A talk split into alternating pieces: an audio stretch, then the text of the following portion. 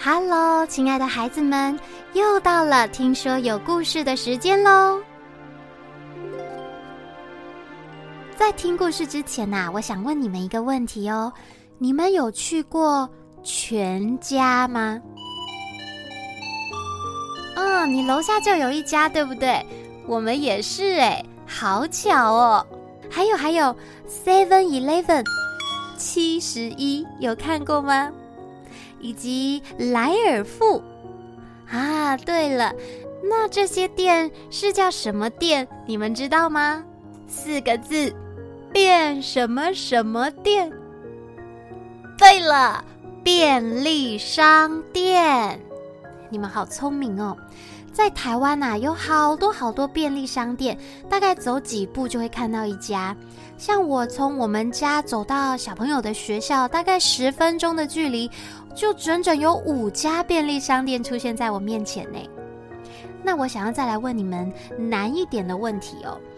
你们知道在台湾呐、啊，比便利商店还要多的地方是什么样的地方吗？给你们一点小提示，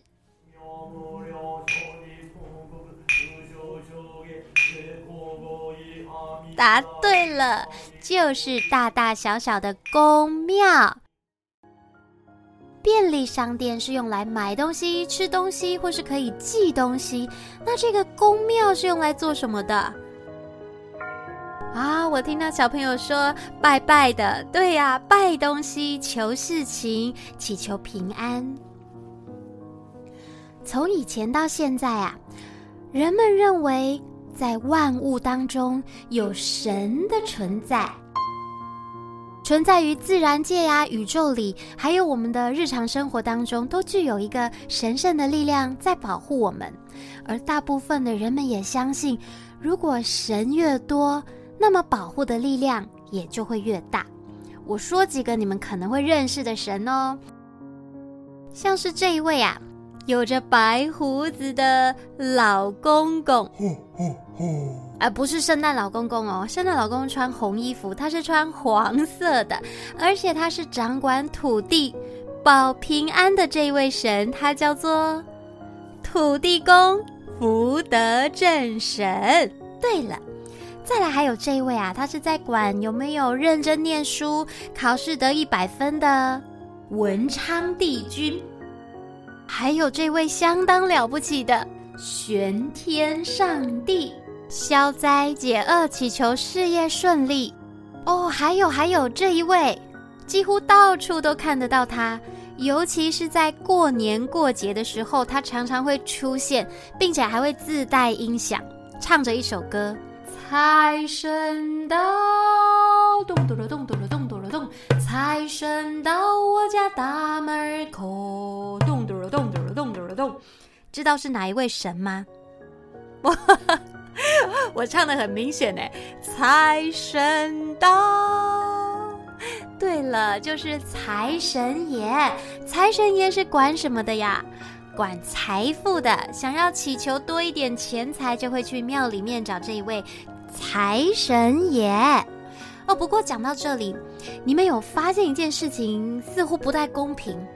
刚才讲了那么多神，土地公、文昌帝君、呃，财神爷啊，玄天上帝，没有发现什么不公平的地方吗？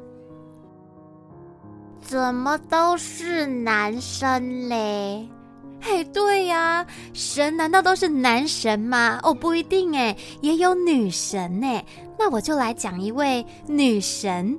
这位女神她住在海边，管很大哦。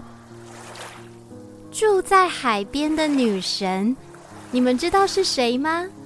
不是小美人鱼哦，呃，也也不是自由女神哦，不好意思。这一位女神啊，她叫做林默娘。妈祖娘娘有听过了吧？妈祖绕境，嘿嘿，人们相信啊，这些神可以保护我们，安定我们的心。当然，除了刚才说的这些以外啊，还有好多好多不同的神。今天我就要来说一个关于神的故事，那我们就赶快来开始喽。木栅，他躺在寺庙的阶梯上面，双手抱着头，翘着脚，呆呆的望着天空，说：“无聊，无聊，真是有够无聊的哦！看来我的暑假都要在这无聊中度过，真的很浪费时间呢。”怎么这么奇怪？有一个小男孩会坐在寺庙这里叹气。哎呀，其实是因为这个木栅的妈妈呀，怀孕九个月，马上都有可能要生宝宝了。而他的爸爸呢，又必须要上班，所以没有人可以照顾他，只好把他送到外公家的宫庙那里度过一个漫漫长长的暑假。哼，当初老妈答应我。要送我一台手机，怎么知道这手机这么旧，电池一下子就没电？我看暑假过完呐、我电动的角色连十级都升不上去。嗯，这位木栅的阿公啊，是宫庙里的庙公，每天的生活都很规律，早上五点起床，开庙门。给神明烧香，甚至还会帮忙解签，就连收金啊也都要做，大大小小的事情好忙好忙哦，几乎一整年都没有在休息。阿孙呢？你在哪里？嘿，哦，跑去哪里啦？我要叫他插个神舟啊，插一半的狼都没去啊！哇，阿孙呢？哦，阿公，我在这里啦，我在等手机充电呐。你整天抱的黑什么机啊？到底是有什么好看呐？阿公，你怎么可能会懂《穿越时空的英雄》这款电动有多好玩呐？我跟你讲，我练那个关云吼，练到七十级了，一个人都能去挑战大魔王。阿公怎么会不懂？你说关云哦？关老爷，哦，庙里就有一尊哦！哇塞，阿公你好酷哦！不止当庙公，竟然还收集公仔哎！你兴趣好多元哦！什么公仔啊？关老爷可是神明呢，关圣帝君，保佑我们驱邪避恶、治病消灾。哦！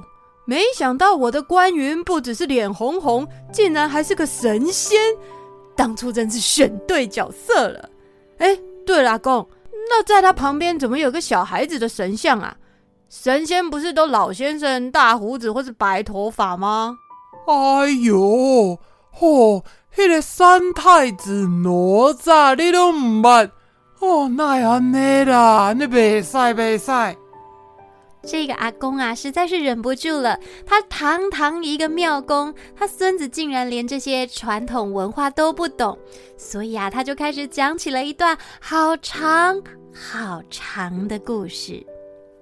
孙呐、啊，阿公跟你说哦，这个太子爷啊，听说他是灵珠子转世哦。他的妈妈呢，怀孕三年又六个月才把他给生下来。停停停停，阿公，你一定是没生过小孩，怎么可能怀孕会三年呐、啊？骗人！啊，传说就是这样。可是没想到，他一出生竟然是一颗大肉球！哎，他这个肉球的爸爸是当年有名的将军。陈塘关的大将军李靖，他心想孩子一定是个妖怪，于是他就拿出了剑，打算要一刀劈下去。怎么有那么狠心的爸爸呀？没想到这团肉球竟然“砰”一声蹦出了一个白白胖胖的娃儿。成了李靖的第三个孩子，所以呢，大家才叫他三太子。说到家里生孩子应该是一件喜事但是哪吒的妈妈呀自从生下了这个哪吒以后身体变得很虚弱。我没事。孩子好不好啊？所以他的爸爸与哥哥将这一切的过错都怪在这个三太子哪吒的身上。陈塘关的百姓也都觉得这孩子一定是妖魔转世，都离他远远的。就在哪吒七岁的时候，家里来了一个神仙，他叫做太乙真人啊。然后，呃，阿公不好意思哦，我的手机已经充完电了。那我要去练功打怪了哈，啊，你就去喝一口水哈，上个厕所哈，拜。我、啊是急什么的？阿公的故事才要开始呢。这个木栅呀，他打断阿公的故事，转身就想要跑。他拿着手机在庙里面四处寻找能够让手机讯号最好的地方。最后啊，他就找到了在神桌子底下，既不会被别人发现，又可以尽情玩手机的地方。哦，找了好几天，终于给我找到一个满格的地方了。没想到竟然在神桌底下，哦，可能是一种神明保佑哦，嘿嘿。好，再撑一下，我快过关了，嘿嘿。哎，我就快过了，不要给我又没电了。嗯啊！哎呦，怎么又没电了？真是讨厌！没想到妈妈送他的手机，还真是一下子就没电了。木栅玩的正开心，一下子没电，他当然觉得很不耐烦呐、正当他要用手掀开神桌的桌巾时，有一道强光刺得他眼睛睁都睁不开。等到他眼睛慢慢适应这道光以后，他看见有一大群人在庙里走来走去，而且最奇怪的是，这群人穿的衣服好像不是一般人穿的耶。咦？哦，是在拍古装剧吗？哦，我有在电视上看过啦。哦，阿公竟然没告诉我这里要拍电影。啊，摄影机在哪？导演在哪？我去跟他要个签名好了。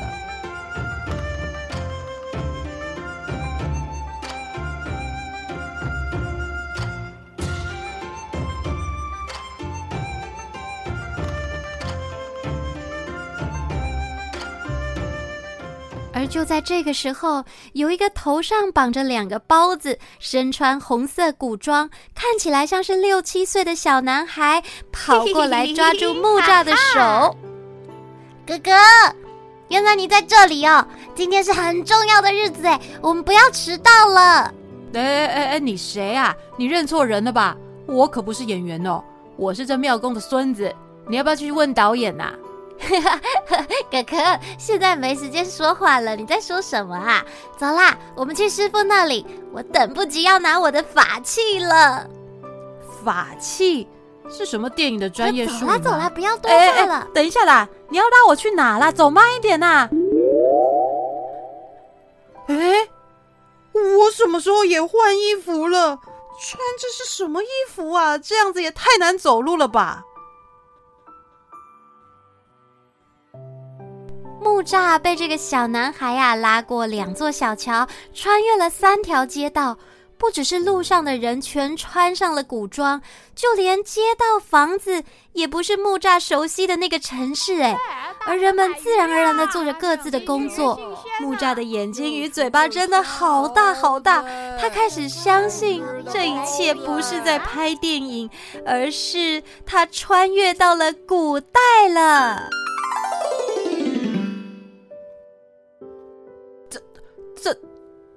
这、怎么可能？我又不是什么英雄角色，为什么我会穿越时空呢？而且这里又是哪个年代啊？我我要怎么样才能回家呀？木栅的脑中啊出现了满满的疑问，他还反应不过来，只能让眼前的这个陌生的小男孩拉着自己，不知道要去到什么地方。小男孩拉着木栅来到一个远离城市的一座山丘凉亭，这里。在凉亭旁边还有一条溪水，离溪水不远处有一根高大的垂杨柳树，在那里站了一位手拿拂尘、满头白发、身体修长，还身穿一身白色长衣的老人。嗯，感觉就不是一般普通的老人。而这时啊，小男孩右手伸直，左手握拳，紧紧的靠着单膝跪在地上，对眼前的老人家说：“弟子拜见师傅。”小男孩呀、啊，还不时偷瞄着木栅，并且示意要他跟自己做出一样的动作。干嘛？我我我干嘛要跪？我根本就不认识他。起来吧，你们晚到了。为师，哎，慢着。木栅，你今天看起来不太一样，让我瞧瞧。于是，这位老人就伸出右手的两根指头，按在自己额头上的红印，眼睛一闭，喃喃自语的说完以后，原来如此，为师懂了。既然这是你的宿命，为师就帮帮你。说完，这老人就在空中画了一个符号，而木栅的身体就自己动了起来，做出与小男孩一模一样的动作。我乃太乙真人，是昆仑十二金仙之一，受元始天尊之命下凡来教授你们法术，今日要授予你们法器，弟子们听令。当老人一说完呐、啊，木栅的双手竟然自动打开，手心朝上，而且嘴里还会发出“弟子听令”，就连木栅自己都不确定自己说的是什么意思。老人呐、啊，挥动手中的浮尘，空中立刻出现两个光圈，光圈中各自冒出一团金光，缓缓的降落到木栅还有小男孩的手上。哇塞！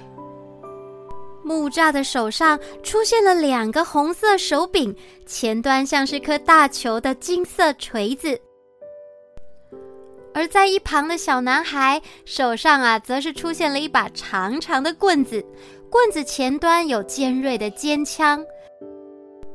另外还有一块有着金色细线的长红布。这时啊，木栅他就说：“哎，我我手上这个是。”是是大鼓棒吗？这是不是太大了？而且好重哦！他往旁边一看，看见小男孩一手拿着尖枪，身上还缠绕一块金线红布。哎，你拿这武器，我有印象，我有看过啊！我知道你是谁，你就是阿公说的三太子哪吒。哥，你今天好奇怪哦，好像第一天认识我一样哎。你看我的法器火尖枪，还有混天绫，我好喜欢他们哦。为什么你的看起来那么帅？我就这两根铁锤，看起来像是什么不知名的乐团鼓手。哼！说完，双锤就突然飞离了木栅，来到太乙真人的手上。真人随即打开了一套功夫，左甩右翻，随后双锤飞向一座大石块，砰了一声，击破了大石块后，又回到真人的手上。在一旁的木栅看得目瞪口呆，哇塞，也太帅了！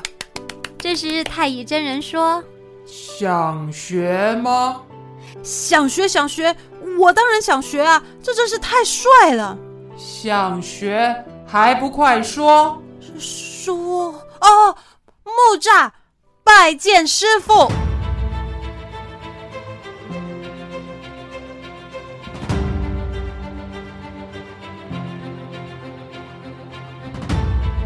就在练完功以后，回家的路上啊，木吒忍不住对身旁的哪吒兴奋的说出今天发生的一切事。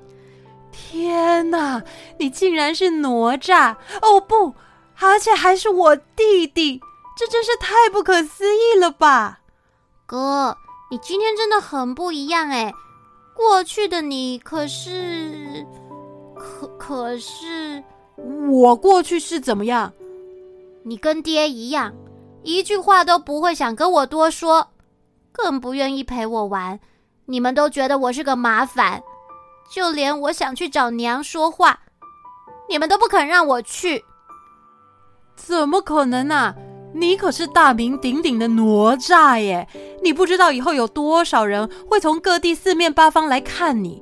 我以后啊，去到哪都要跟别人骄傲的说，我的弟弟啊是哪吒，哪吒耶！哥哥，你真的好好笑哦！就算知道你应该是为了哄我开心，可是我还是很感动啦。你放心，哥以后都陪你玩好不好？反正我在阿公庙里无聊的要命。就这样，木吒开始每天跟哪吒一起到太乙真人那去练功。哈，呵，哈，呵。虽然很辛苦，但是兄弟俩啊互相加油打气，通过一次又一次太乙真人给的考验，不只是他们的法力大增，连兄弟俩的感情也越来越好了。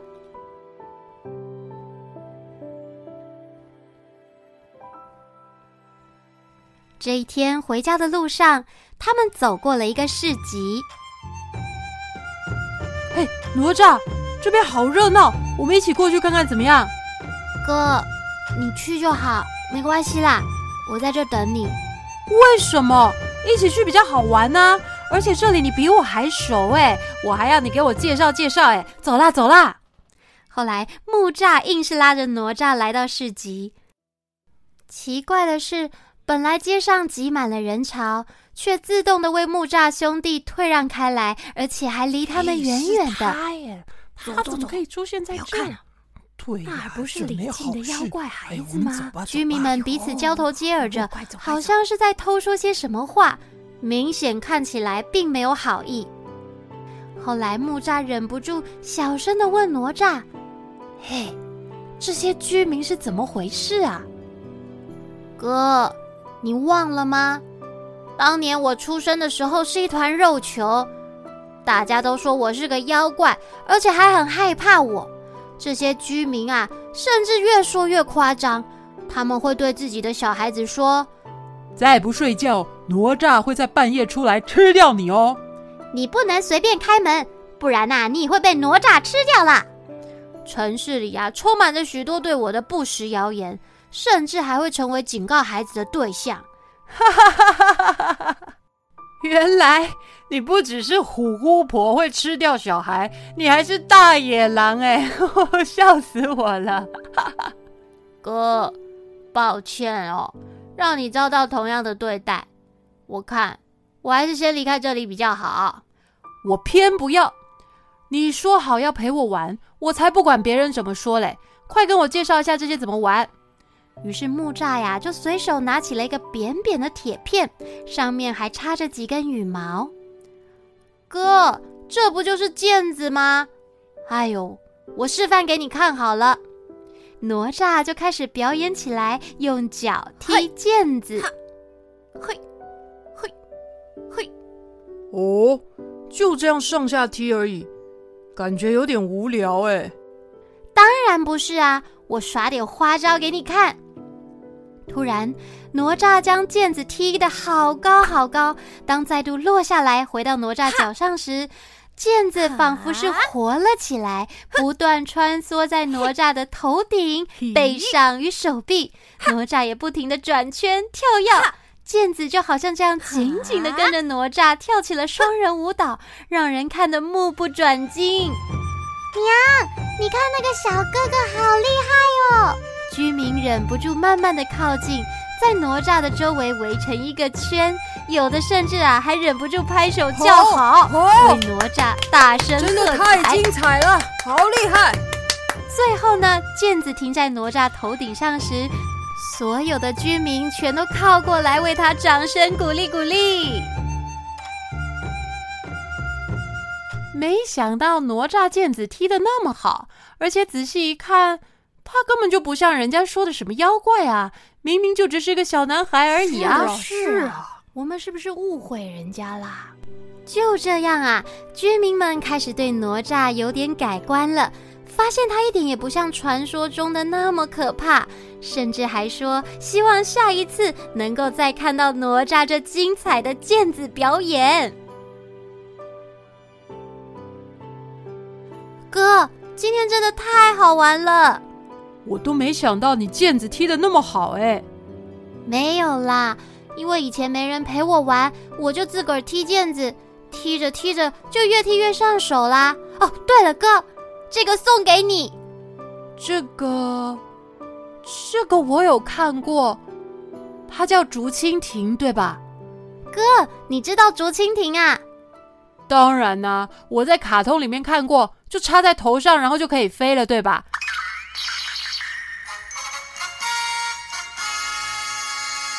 哈哈哈哈！哥，怎么会有人把竹蜻蜓插在头上啊？不是啦，我买了两个，我来教你玩。那你看，双手张开，然后握住中间的杆子，用力往天空一搓，哈哈！你看，它就飞起来了，飞得很高哦。哇，真的耶，也太好玩了吧！哥，真的很谢谢你。不只愿意陪我玩，还帮我解开居民对我的误会。这不算什么啦，哎呦，兄弟一场，有什么困难随时都来找哥，哼。其实说到这，我还有一件事想说。怎么了？我好想见娘亲。娘亲？你是说妈妈哦？想见就去见呐、啊！要我借你手机打电话给他吗？这有很难吗？哥，你到底在说什么？当初就是因为爹禁止我去打扰娘亲，我必须要有爹的批准才可以。想说是否能够请哥在爹的面前帮我问问看，我何时才能够再去见到娘亲？太夸张了！要见自己的妈妈还要别人同意？哎，走，妈妈是哪一间房间？我带你进去。说完呐、啊，木栅就拉着哪吒来到了娘亲的门房。哪吒甚至还想要阻止木栅，可我们还是赶快离开，不然爹怪罪下来，我怕连你也会受到牵连的。我才不怕嘞，大不了被屁股打几下而已啊！哼。跟我进去啦！后来木栅就伸手推开了门房，他看见一个虚弱躺在床上的女人，虽然她的脸色苍白，可是依旧可以感受到她慈祥的双眼看向门口这里。扎儿，怎么才半年不见，你又长高啦？快过来，让娘好好瞧一瞧。娘，孩儿跟你请安。哪吒变回了本属于他那七岁年纪该有的样子，在妈妈的身边不停的撒着娇。哪吒，好像有人快来了，该走喽。哎，妈啊啊，不对，呃，娘，我下次再找哪吒来看你哈。娘，孩儿无法在身边伺候您，希望你多保重自己的身体。孩儿先告辞了。两人轻轻关上了门，在仆人来之前，赶紧离开了娘亲的房间。你是说，妈妈在生下你之后身体才变差，然后爸爸把所有的错都怪在你身上，不让你随时去见妈？听闻是如此，我想这都是我的错。若非当初因为怀着我，娘的身体就不会这么虚弱。莫名其妙，这也不能怪你吧？呃，那医生，呃呃呃呃，那怎么怎么说啊？大夫，哎，大夫怎么说？难道没有药能够治好吗？大夫也没有看过如此症状，只能熬些药汤给娘亲补补身体，还找不到其他的办法。哎，对了，哎，哪吒。我们师傅不是神仙吗？明天我们去跟他要个什么灵丹啊、仙丹什么的，我相信他一定有办法的啦。师傅吗？我这倒是没想过。好，哥，我们明天去找师傅问问。两兄弟迫不及待，天才刚亮，公鸡啼叫的第一个音阶的时候，他们就起身准备好要出门，想从师傅那里寻找医治娘亲的方法。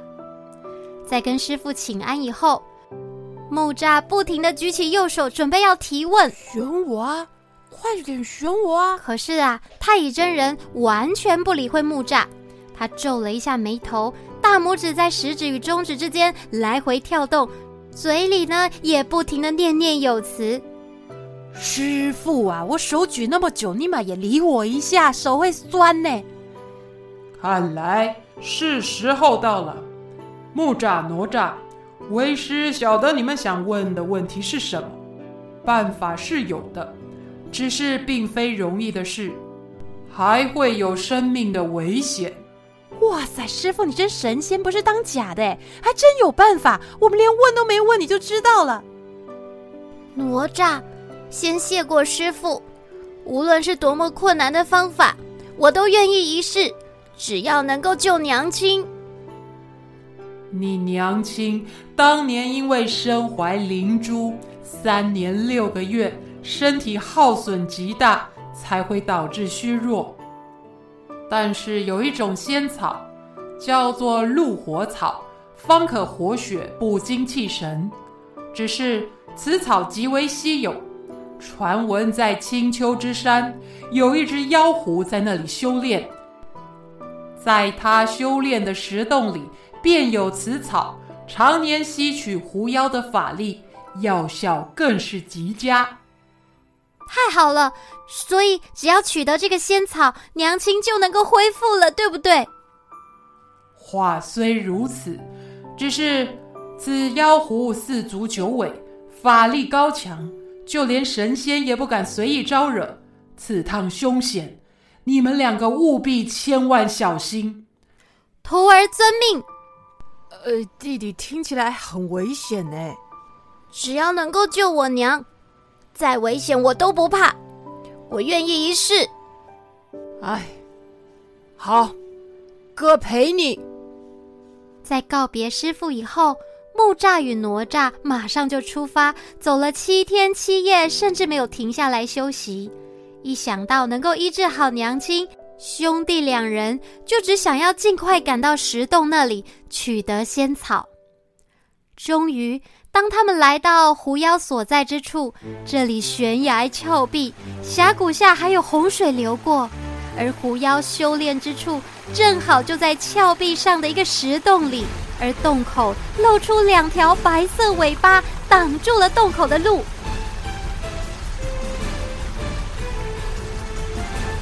那一定就是太乙真人说的四足九尾狐妖。哥。等一下，我去叫喊引开狐妖的时候，就劳烦你趁机入洞采仙药了。你别傻了，你怎么可能跑得过狐妖呢？想点别的办法。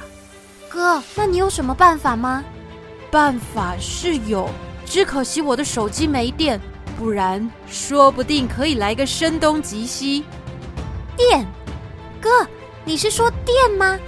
我之前跟师傅学过一招雷电神术。可惜学艺不精，只能发出小雷电，不知可否帮上忙？哇塞，哪吒你会发电，早说嘛！来来来，快试试看，能不能帮我的手机呀、啊、充一下电？哪吒接过手机，手指在空中画出一道符咒，然后小声的喊出：“我今朝如不得有为，雷电神咒急急如律令。”就在这时，手机闪着雷光，然后荧幕就突然亮起来了。哇塞，成功了！手机真的有电了！哪吒，你比行动电源还厉害耶！好，现在轮到我了。还好之前有参加过抱抱老师的声音科学课，我只要再准备一些道具，就可以来做一个扩大器。哥，虽然我不知道你在说什么法术，但我相信你。木栅开始手忙脚乱的利用周围的素材。好，我看看，这个，再扣上这个，再接过来。好，这样应该没问题了。木栅，成功做出了一个声音扩大器，并把它放在一个用木块做成的小船上，然后设定好了时间，放进峡谷的洪水中。现在只要等小船经过洞口流向东边的时候，手机就会发出刚才已经录好的声音。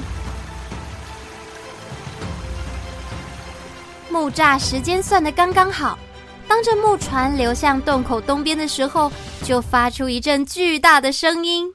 听闻此处有一只狐妖躲在这儿，大家都说狐妖法力高强，天下无敌手，根本夸大其词，那是没遇到我，不知道什么叫做真正的无敌手，怕了吧？敢不敢来过个几招啊？哈哈哈哈哈哈！哥，你干嘛要录那个什么哈哈哈哈哈？我想说这样比较吓人啊。我觉得并没有哎，嘘，不要吵。而且，你确定狐妖听得懂中文吗？他是修炼多年的狐妖，应该什么都听得懂吧？哦，难不成我要学野狼嗷嗷嗷呜的叫，他才听得懂？我也不知道啊，不然我们静观其变。如果真的没有效，你再把哈哈哈哈改成嗷嗷嗷嗷嗷，试试看吧。就在这个时候，在山崖洞口的那两条尾巴缩了回去。不一会儿，有一只九尾狐妖探出头来了。它闭上双眼，耳朵跳动了一下，就往东边朝那巨大声音的方向追了过去。太好了，成功引开妖狐了！我不用学狼叫也可以。哪吒，我们趁现在赶快爬去石洞那里拿仙草。好。我们赶快走！哪吒使用了混天绫绑住了大石头，两人顺势爬下了石洞里，很快就进到洞口。果然，在这里长满了发出淡淡蓝光的仙草。除了仙草以外啊，还有好多奇珍异宝堆在一起，这里根本就是一个宝藏库啊！哥，我已经摘好仙草了。趁狐妖还没有回来的时候，我们赶快离开吧。等等，我从来没看过这些东西，偷偷拿一些应该不会怎么样吧？被宝物给吸引的木栅，将一个一个闪闪发亮的宝石塞进了袋子中，直到袋子塞满了才肯离开。哥，快点上来！再晚一点，那个狐妖就要回来了。好，好，好，我快上来了。哎呀，这袋子好重，好难爬哦。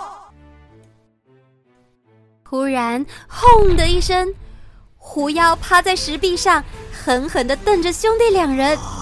哪吒急急忙忙的想赶快把木栅给拉上来，快点把手给我。哎，可我，我上不去。可是却还是来不及了。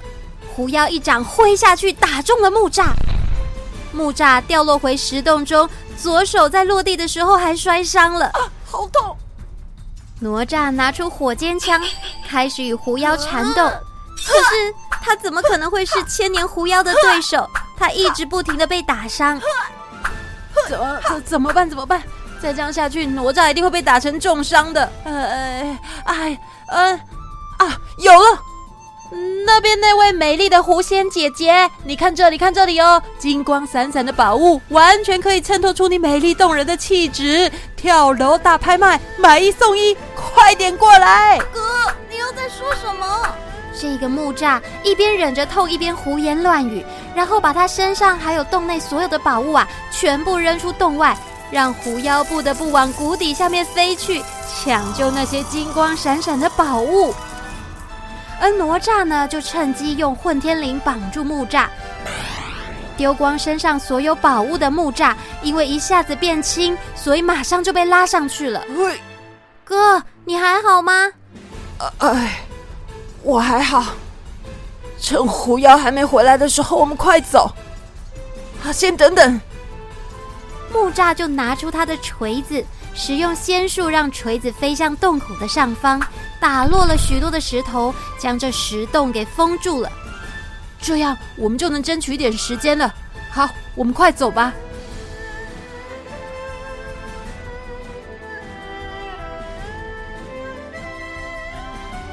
兄弟两人马不停蹄的花了三天三夜，赶回了陈塘关。就在到了城门口时，看见一个熟悉的身影，原来是他们的爸爸李靖，站在那里等他们。当李靖看见受伤的木栅时，连忙过去扶住木栅。木儿，你怎么伤成这样？你们是跑去哪里了？只有在我桌上留了字条，就不见人影。知道为父的有多担心吗？快来人啊！扶二少爷去大夫那儿瞧瞧伤口。关心完木栅的李靖，这时才转头对着一旁的哪吒说：“你这次又给我闯了什么祸？还害得你兄长受伤。上次你闯进夫人房间，我都还没跟你算账。这一次，看我怎么惩罚你。”哪吒低头不语。默默的从他的包袱中拿出他与木吒舍命摘回来的仙草，递给父亲。李靖接过来，看到这微微泛着蓝光的仙草，突然眼睛为之一亮。难道这是传说中能活血的鹿火草？你是在哪拿到的？先不说这个。来人呐，将这草交给大夫熬成三碗药汤，给夫人三餐服下。等仆人离开以后，李靖才回头看着哪吒，发现哪吒身上也是大大小小的伤口。他心想：唉，这兄弟俩一定是费尽千辛万苦，才有办法取得这草药的。李靖到现在才发现，自己似乎不曾好好关心过哪吒，但眼前的这个孩子有这么成熟和勇敢的个性，也只不过是一个七岁大的孩子啊。此时的李靖内心好激动，可是却一句关心的话都说不出来。他只是静静的看着眼前的小儿子哪吒，然后轻轻的伸出一只手。放在哪吒的头上，低声的说：“儿子，你辛苦了。”说完，立刻把手收回来，转头走回府中。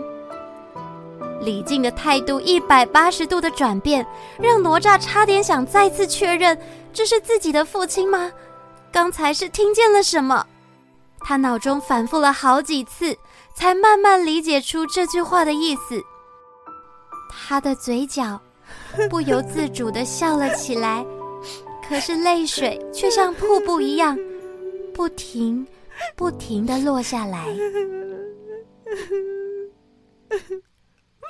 天空变成一片橘黄色，太阳也即将消失在地平线中，伴随着哪吒笑着、哭着的啜泣声，这一天终于过去了。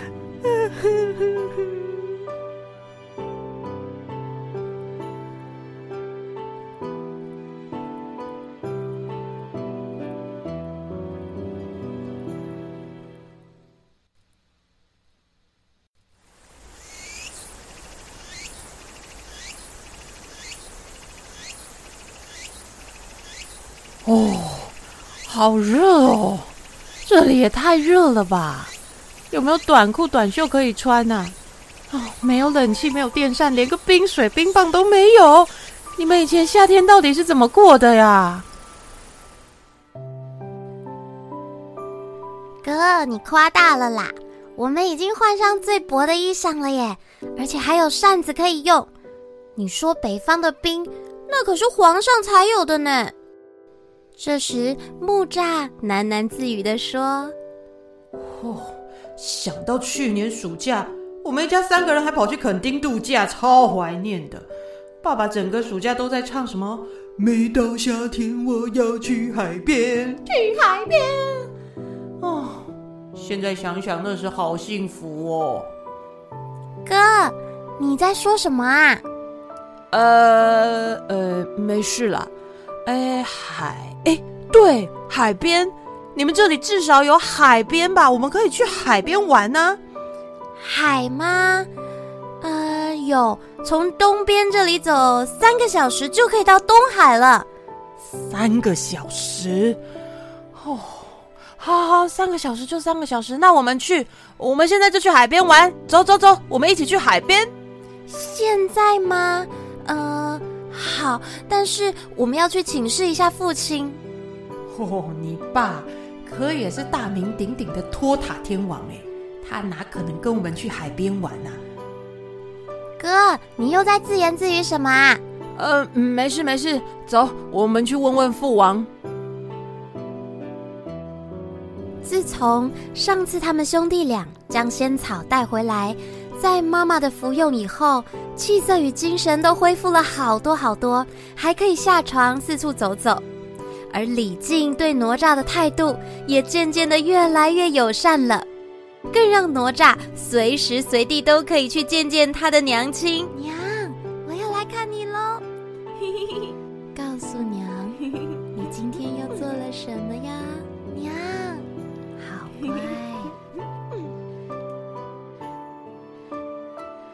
在父亲点头答应后，兄弟两人就往东走，终于来到了东海的海边。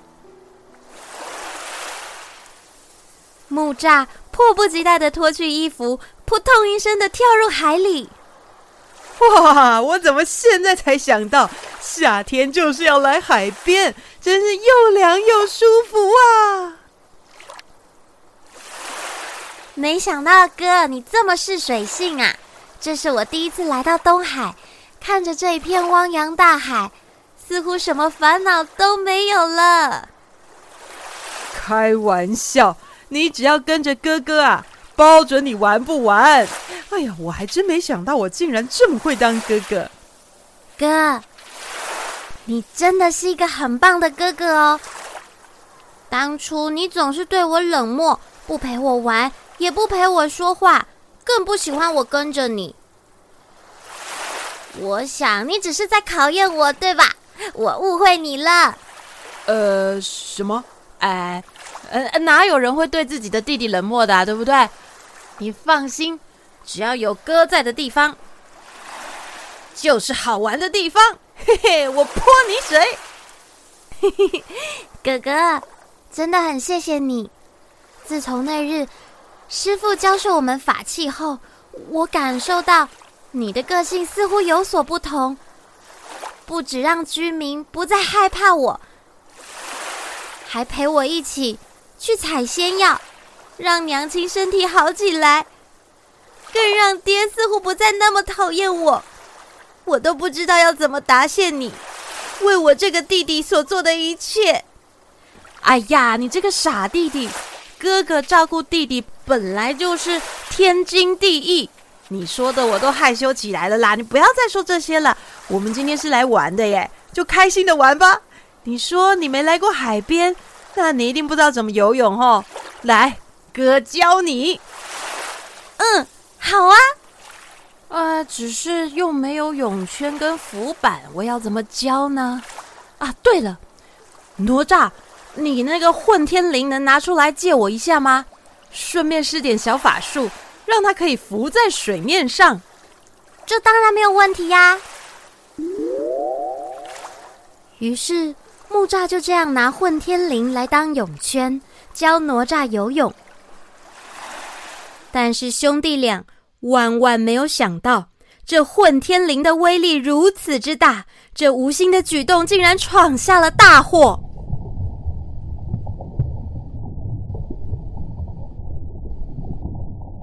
这是怎么回事？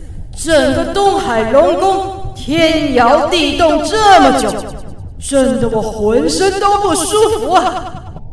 禀报龙王，刚刚探子回报，是因为在岸边有人使用法器，才造成东海如此摇晃。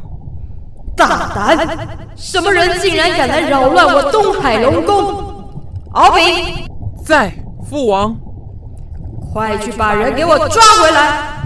是，敖丙领旨。东海龙王是掌管东海的神龙，他派出第三个儿子敖丙，要到岸上去抓捕人。当敖丙一冲出海面，立刻丢出两个渔网，向兄弟两人扔过去。哪吒一个翻转，马上跳开逃过，但是哥哥木吒反应不及，当场就被渔网给围了起来。而且越是挣扎，渔网就捆得越紧。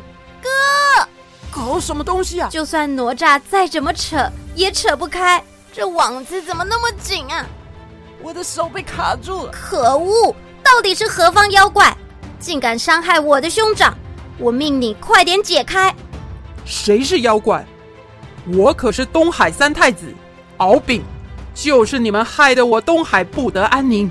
今天非要抓你们去跟父王请罪不可！哼，你不解开网子，那就别怪我不客气了。随后，敖丙与哪吒就打了起来，两人从海上打到岸边，再从岸边打到海上，打得难分难舍。但身为灵珠转世的哪吒法力不减，在打了三十回合后，敖丙的法力渐渐衰弱，最后不敌哪吒，他被打倒在地。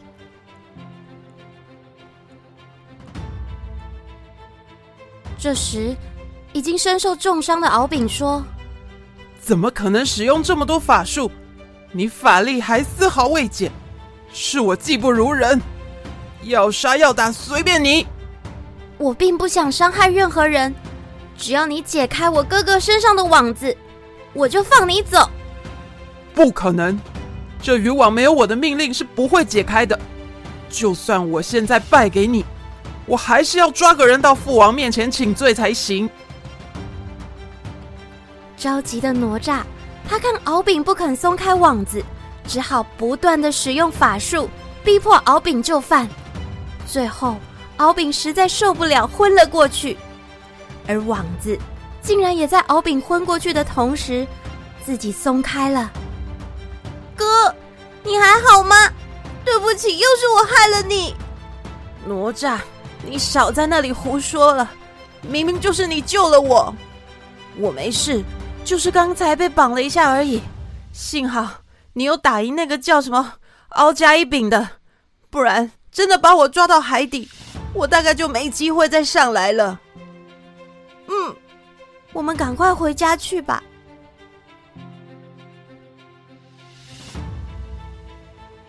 兄弟俩一跛一跛的。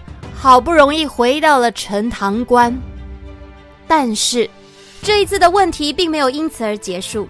就在哪吒与木吒回到陈塘关后不久，天空瞬间乌云密布，雷电交加，城墙外还刮起了龙卷风。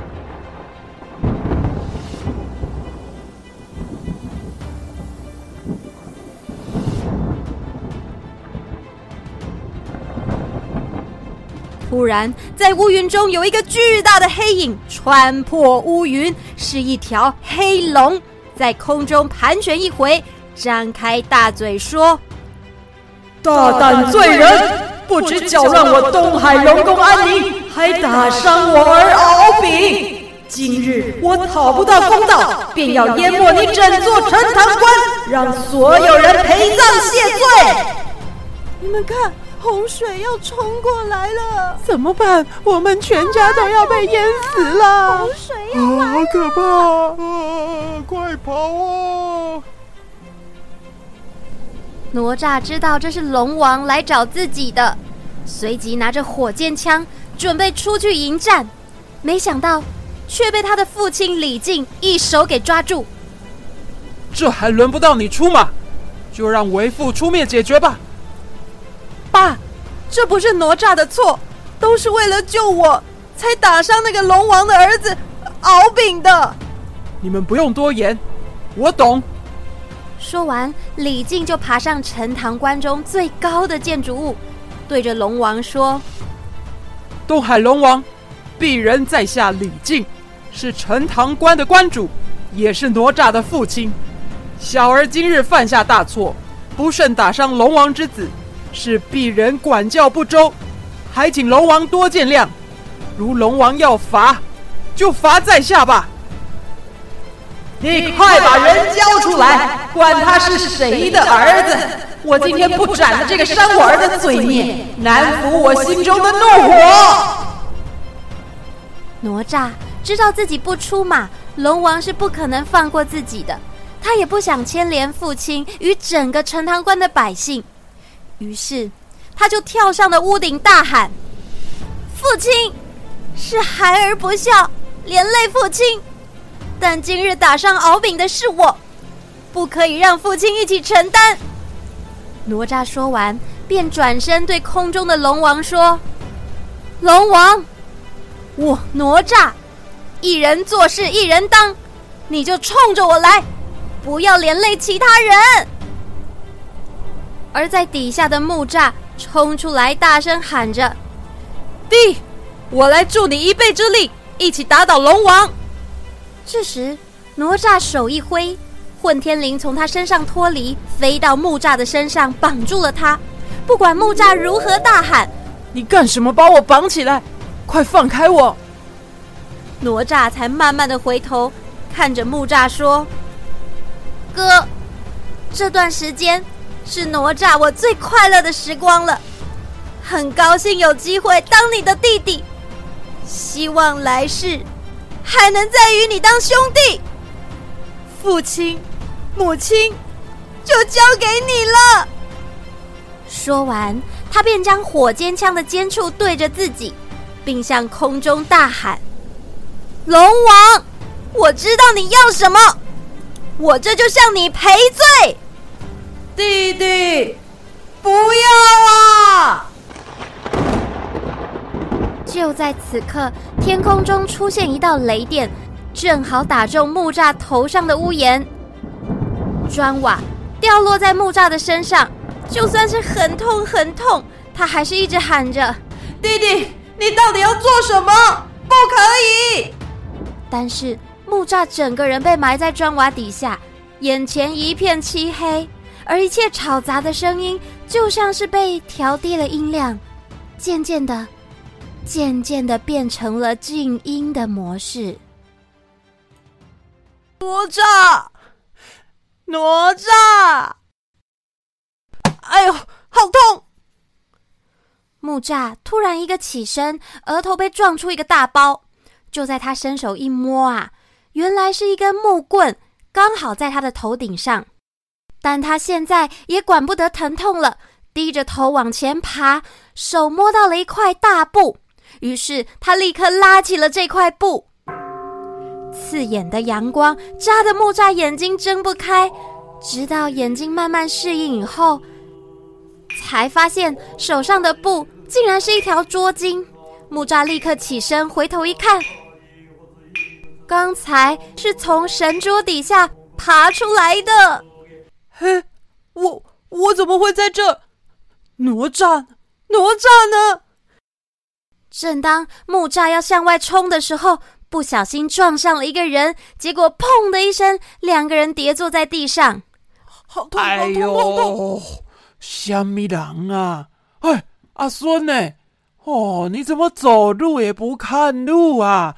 你阿公我是能这样子被撞的吗？阿公，是你？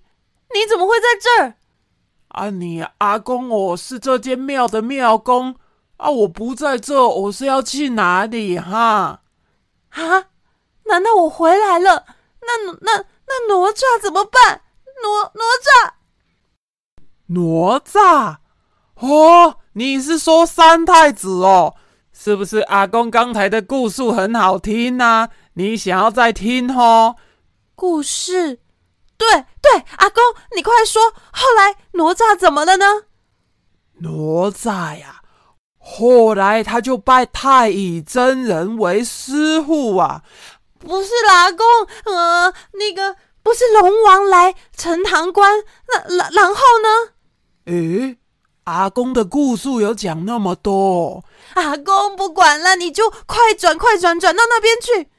哦，哎呀，嘿嘞，东海龙王啊，他的儿子敖丙啊。被这个哪吒给误伤了，所以龙王非常的生气，带着虾兵蟹将一路飞到陈塘关，说要报仇。龙王啊，他可以掌管天空的水和地上的水，大雨哗啦哗啦的落下来，还有洪水啊，眼看就要淹盖整座城池了。这个东海龙王非常非常的愤怒啊！哪吒他想，这样老百姓也难逃一死。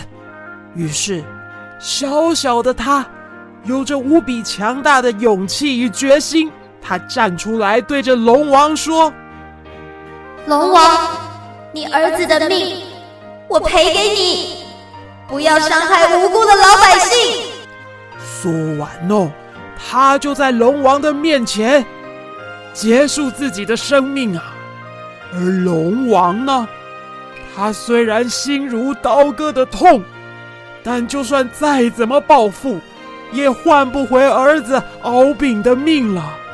所以，他就把洪水给退回去，带着虾兵蟹将回到海底龙宫去了。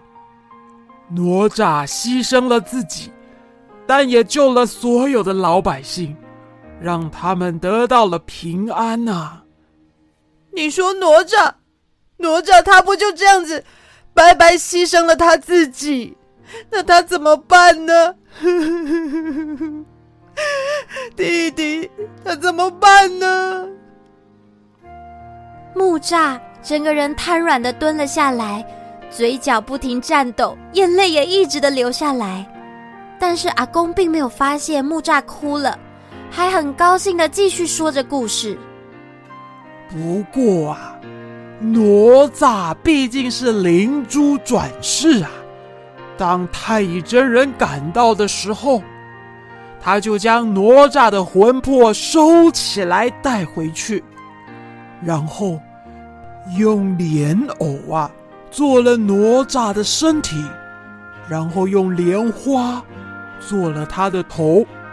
他对着这个莲藕莲花念念有词。神奇的是，这个哪吒就恢复成原本的样子了。师傅，哪吒回来了，而且变得更加的厉害了。阿公，你刚才说什么？你说，你说哪吒他还活着？呃。啊，木吒，你怎么哭成这样啊？阿公都不知道自己的故事那么感人呢。嘿嘿嘿，哪吒当然还活着呀，他就继续在太乙真人那里修炼，然后啊，还四处降妖除魔，为老百姓们带来平安的生活呀。哪吒非常受到世人的喜爱，一直到现在。人们想要祈求一个心灵的平安，或是解决问题啊，都会来到庙里面找这一位太子爷哪吒啦。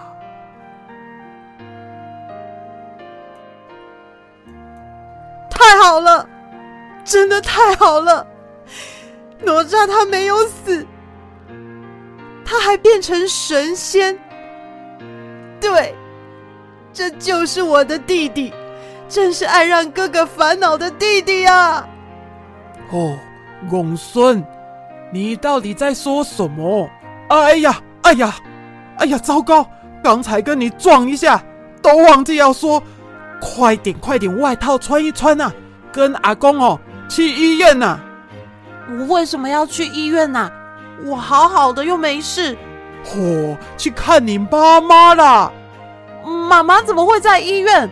哦，公孙的是公孙，你妈妈哦，刚才在医院哦，生了一个弟弟，快点跟阿公去医院。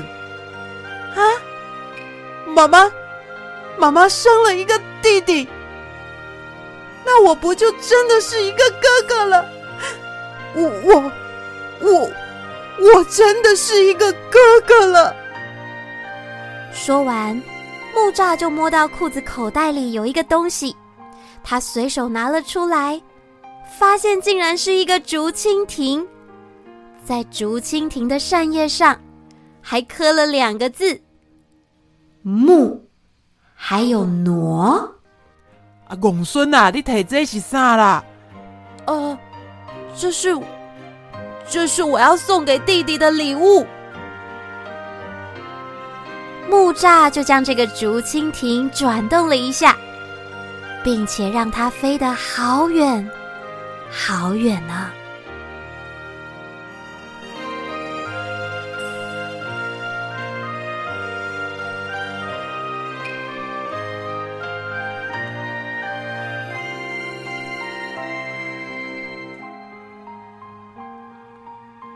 好啦，亲爱的孩子们。我的弟弟叫哪吒，故事说完了，你们还喜欢吗？这是叮当妈咪的原创故事，希望将来也能够写出更多好故事，再与你们分享哦。